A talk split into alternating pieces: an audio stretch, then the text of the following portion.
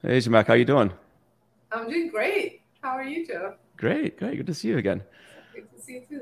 Yeah, so some pretty big news. Um, it looks like this great book, by the way, and great idea, is uh, becoming a, uh, reality now. So it's well, it has been a reality, right? It's uh, we part of the book was the um, you know the, the contain, was containing the learnings of what was happening on the ground building.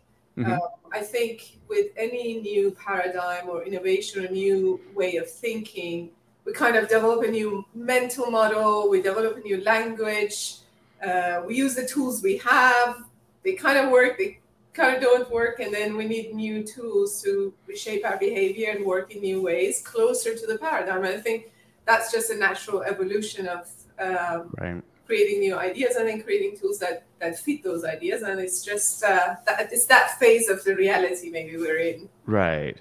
Yeah let me just uh, share my screen real quick. Just want to show um, what we're talking about here. So yeah thanks the audience for showing up. Um, got a lot of interested people. Um, obviously uh, data mesh is um, it's, it's captured a lot of imagination. But um, next. Uh, let me go to the top here first. Uh, so um, next data OS, what uh, walk us through this? What what is it, and, and um, what's the, uh, the mission? So so first and foremost, I have a, I have a um, I guess maybe question for the audience. We can't really chat here with the audience, can we? Oh, I, it, it's a, a, chat bar on the side. You're not gonna. Uh, they can chime in over te- uh, chat. So. Yeah. So there was a um, what what does this thing shows like? Does can anybody guess this moving petals. What the, what does it represent? So I just put that out. There was a design behind. There was some ideas behind the design, but just let's move on. Okay. Right. just keep audience busy. Um, so yeah. So you know when the idea of the data mesh came to exist, uh, it was the, the main, I guess, the um, idea behind it was decentralization of ownership of data, as in people that are closer to the data, that can model it, that can take care of it, can write the code that actually maintains that data, they are responsible for it. Uh, but then there is a gap to okay, say that's that's the idea to get to a place where analytics, uh, machine learning training can run on this autonomous, you know, um, set of data sets that have been maintained by other people. Uh, so there's a, there's still a large gap to get there. Um, and what happened was, you know, people like this idea of decentralization of data ownership, but what did we have to do? What, what tools we had at our, at our disposal to implement it? Those tools were still tools designed for either you centralizing data in a warehouse or a lake, or you're still building a pipeline to move the data from this source to this destination. Uh, so the technology that we had was built for this is still fairly pipeline oriented thinking, task oriented thinking, and centralization. And then only then you can then run, you know, kind of analytics and machine training um, um, pipelines off the back of that. So the next data OS tries to change that and say, uh, the atomic units of data that we can use as value, use as use for analytics in a decentralized way or machine learning in a decentralized way. Those atomic units are something new. Those primitives are different. We call them data products. I mean, they were always called data products, but but they were never ma- manifested as an atomic unit. They were manifested for the, in the last few years as um, metadata that brings together disparate pieces of technology, like the, the, where the data lives and where its metadata is and where its governance policies are. It was a metadata pulling it together. We're actually making it real. We say this: uh, you need a, we need a new primitive to work with data, to share with data, to connect data. Um, and given that we have a new primitive, we almost need an operating system to build it, share it, connect it, find it, discover it. So that's kind of the idea here that that bridge the gap between what we want data mesh data product to be uh, and actually codify that, right? It's a codification of the data product uh, in the book, and then you need that. We, we think about it as just a container Unix process, however we want to call it. Like the analogies of the past are probably quite poor, but um, and then you need an operating system to build it. So we can kind of go deeper what what these things are, but but hopefully that makes sense. Yeah. Well, let's go deeper into that too. Like, what, what is an operating system? Uh, you know, for, for data. This is a very interesting concept. Yeah, and and I know there are folks out there that use this language, data operating system. I use the kind of, I guess, the data mesh operating system here. It's just an analogy to how operating systems work. It, it resonated with me, so let's let's unpack it a little bit. So the job of an operating system in a way it's creating an abstraction on other primitives such as you know foundational utilities like the cpu and the disk and the, the peripherals that we have and the communication between them and create a layer that abstracts those diverse you know i can run a mac or linux or and i can run that operating system on an intel processor an m1 processor different processors right so you have this kind of layer of abstractions that to a degree isolates you from those primitives that need to work together for you to actually build applications as a developer on top or use applications on top. So in our case, it's uh, it's somewhat similar that we say, okay, if, if and, and let's actually move on a little bit further with that analogy and say, if the job of this operating system, we run operating systems, we build applications on top. The units of applications often are, I don't know, Unix processes um, or then interfaces, right, for those processes to, to work with files or um, share data and, and so on. So it's a, I guess in a, in a way, in, it's a similar concept that we are, you know, we try to not fully abstract away, maybe abstract is not, but allow people to work with different types of technologies and different platforms. One of the main problems we see is that I want to have data mesh, but for and I want to use that paradigm universally in my organization, but half of my organization is on Uni- Snowflake, the other is on Databricks, the other one is on native uh, structure on um, Amazon. So the job of an operating system in a way is to create a unified experience as a developer data user regardless of where what your technology is so that driver mentality the driver model that we have a driver interface to storage and then you go and implement it is part of it uh, I'm going too much details than probably I want to go, but nevertheless. Um, so we want to, you know, you want to respect millions of dollars that people spent and the innovation that has been done in parallel processing in large scale storage. We would not want to replace that. We want to tap into that. But for building a new developer experience, again, I, I emphasize that a set of tools, a set of, you know, your operating system gives you a set of tools, right? to, to work with processes and build them and so on. So a set of tools that allow um, build this idea of the data product to life, isolated from the technology that you're on, and allow that data sharing for analytical purposes across different technology. That's really cool. Getting a lot of questions here. I know, uh, and for the audience, we only have until um, the uh, the half hour mark for this, and so uh, are there any questions that um, I don't know if you can see the, the chat here, but I can um, I like Dylan's question. There's a question around decentralized across different organizations and companies. Yeah, it's a good question. It's a good question. I think a lot about this. We don't want to build yet another technology that we say, look, you can have decentralized data sharing as long as you use our technology, right. as long as you use our platform. So we're putting a lot of thinking into, in fact, how to build this as an open, with an open mind and open interfaces that uh, you can be on this platform and off this platform and yet have interoperability in place. Um, maybe you want to have, when you go to an organization, this is a tall order to say, to have interconnectivity, to have access to your data across the organization, you shall be on my platform.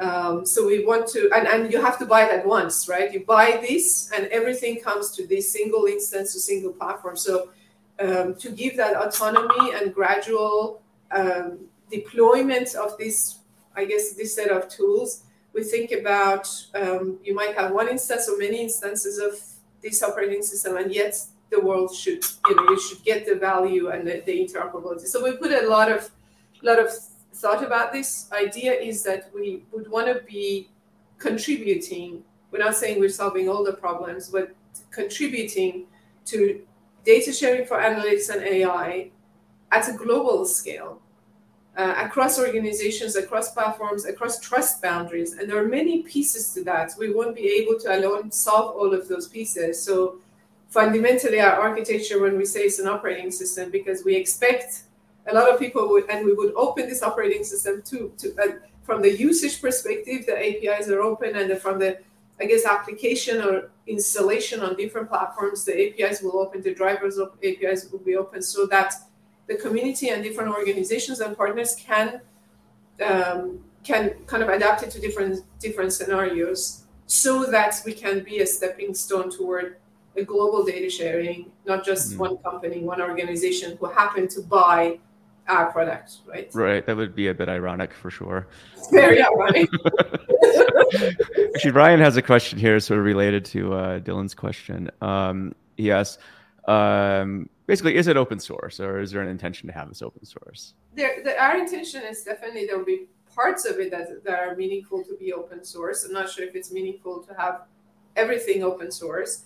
Uh, that's definitely on our think our, our strategy. Um, open source takes many different shapes and forms. A lot of projects are open source, but only one company is contributing to it. Mm. And there are projects that are open source that are really community driven which shape we will get. Uh, give us a little bit of time to figure that out. We probably need a bit more time to just be intentional and opinionated about this, and then where it makes sense to open it. Um, there is there are four at least or four components that I can see.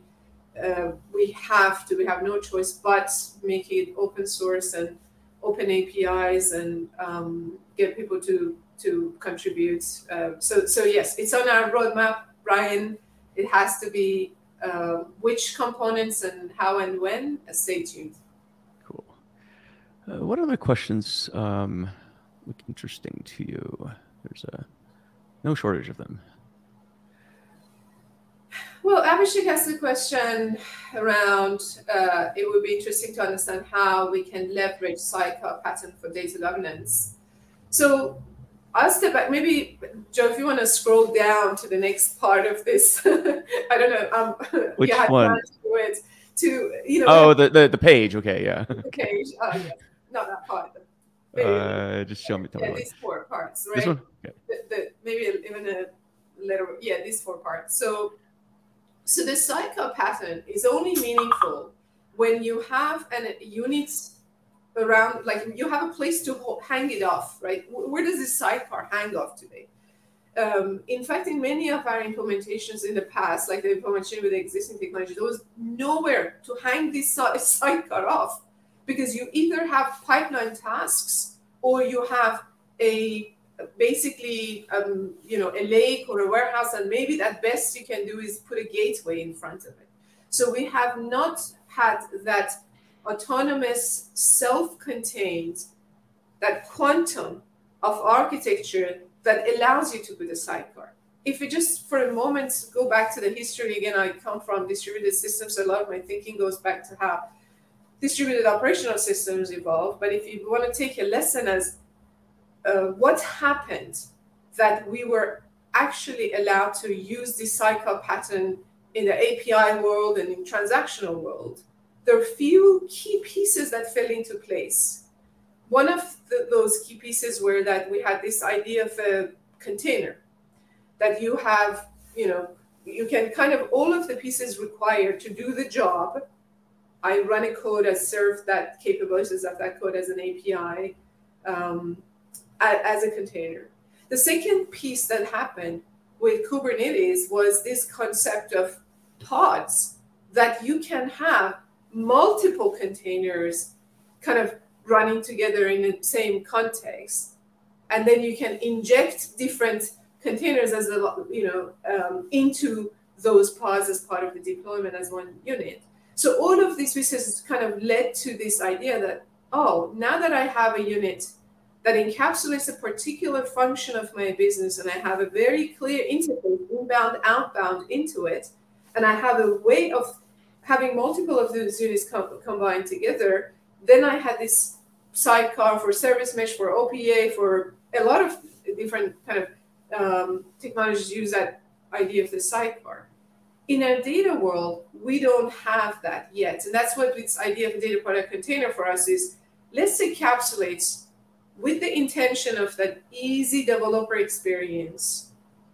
Let's encapsulate all of these structural components that make a unit of data, a domain oriented data, discoverable, governed, understandable. Let's, let's encapsulate all of those structural components. Let's create an, uh, an, an anatomy of a thing, a skeleton of a thing that then you can hang off various types of sidecars, right? For example, take policy as an example. Once you have that self container, you have your uh, you know APIs to get in and out, then policy uh, policy engine or policy execution is just a placeholder. Um, every company has different types of policies. Every industry has different types of, you know, different kinds of policies, different rules. Once you have that placeholder, inbound and outbound, at the write and read and access, then you can have an open, you have a place that then you can open up with interfaces for people to co- configure and provide code for evaluation of that policy. But we had no choice. Like I had no choice to say, okay, somebody has to create this. I better go build this. I don't know if that's a business, but that's just so fundamental so that we can reconfigure data world in this mesh way, and interconnected way. Otherwise, we're still stuck in that pipeline centralized way. Yes, we sprinkle metadata and some other things to, to kind of pretend we have data products. Uh, but none of these points of extensions can be created so that we can autonomously have these different data products governed and discovered. Sorry, it's interesting. Uh, sorry, I have to show this comment from Todd. He's thinking about the Wasm play on this. Let's talk, Todd. I was actually uh, talking with uh, somebody about this this uh, earlier this week, but the governance part kept coming up over and over. It was the uh, even if you could um, theoretically have um, you know open data sharing, um, you know, for data products, there's still the governance piece that has to be there. Otherwise, it's, uh, yeah. it's so, an interesting one. Yeah, well, our, our thinking is kind of bottom up, right? It's a decentralized way of thinking. It's a bottom up way of thinking as opposed to top down. The top down approach to governing or top down approach to discovering, a top down approach to data modeling is extremely fragile because each of these people are pieces of data, data owners, data teams, our data systems are independently changing. Uh, so for this mesh paradigm to work, we have to think bottom up, and then we have to think, okay, for all of these ingredients, the atomic units, this data product, what is it that they have to externalize and expose, and so that you can have a top view of the governance. So, so governance, discoverability, observability, all of that will be will have a place within this bottom unit of this architecture, which we call data product container. Right. That's awesome. Um, let me see what other questions uh, pop out to you. I think probably got time for one more.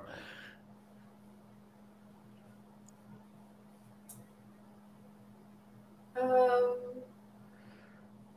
MQ. What's that? I don't know. What it, okay. Um, well, um, I think there was a question earlier. Uh, actually, uh, this is Perry, perhaps. What's that? Sorry. Perry's question might be good. Perry Chen. Okay.